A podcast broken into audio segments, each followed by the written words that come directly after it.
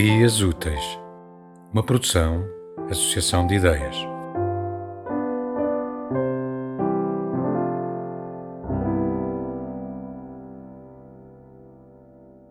Percebi que Petrarca, além de poeta e erudito, fora sobretudo o fundador do alpinismo moderno.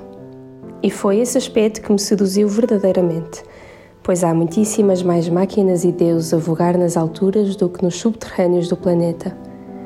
Lembro-me que a coincidência das datas permitia, apenas nesse dia, a subida graciosa ao Monte Ventoso com apoio dos especialistas residentes na hospedaria onde me alojara. Eram sete da manhã e vi partir à minha frente um número significativo de pessoas. Mas decidi esperar, com o objetivo de iniciar a escalada por uma zona onde não se vislumbrasse viva alma teimosias. Enquanto fazia tempo, antes de iniciar a caminhada, vi dois pombos aproximarem-se um do outro. As asas eram a minha vida. Picaram os bicos e rodopiaram. O macho levantou as penas em caracol e a fêmea deu algumas passadas em forma de quarto minguante. Havia uma juba de luz a atraí-los. Voltaram a encostar os bicos até que a fêmea se abriu e o macho, empoleirado por trás, vibrou com bater de asas fulminante. Foi luar de pouca dura. Como começou, o ritual terminou. Cada um voou para seu lado sem deixar indícios de tal glória.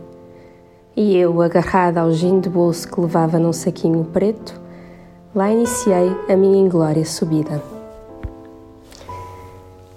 Eu tive a alegria de conhecer o Luís na Econ, onde se expande o tempo, onde se expande o espaço, e hum, é uma sorte tudo o que já aprendi contigo, Luís.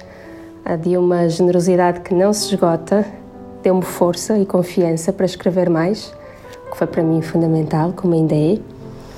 E Luís, desejo que te mantenhas o astronauta de sempre, porque isso faz do mundo um lugar mais bonito. E hoje brindamos à tua viagem de amor aos livros. Muitos parabéns. Um beijo.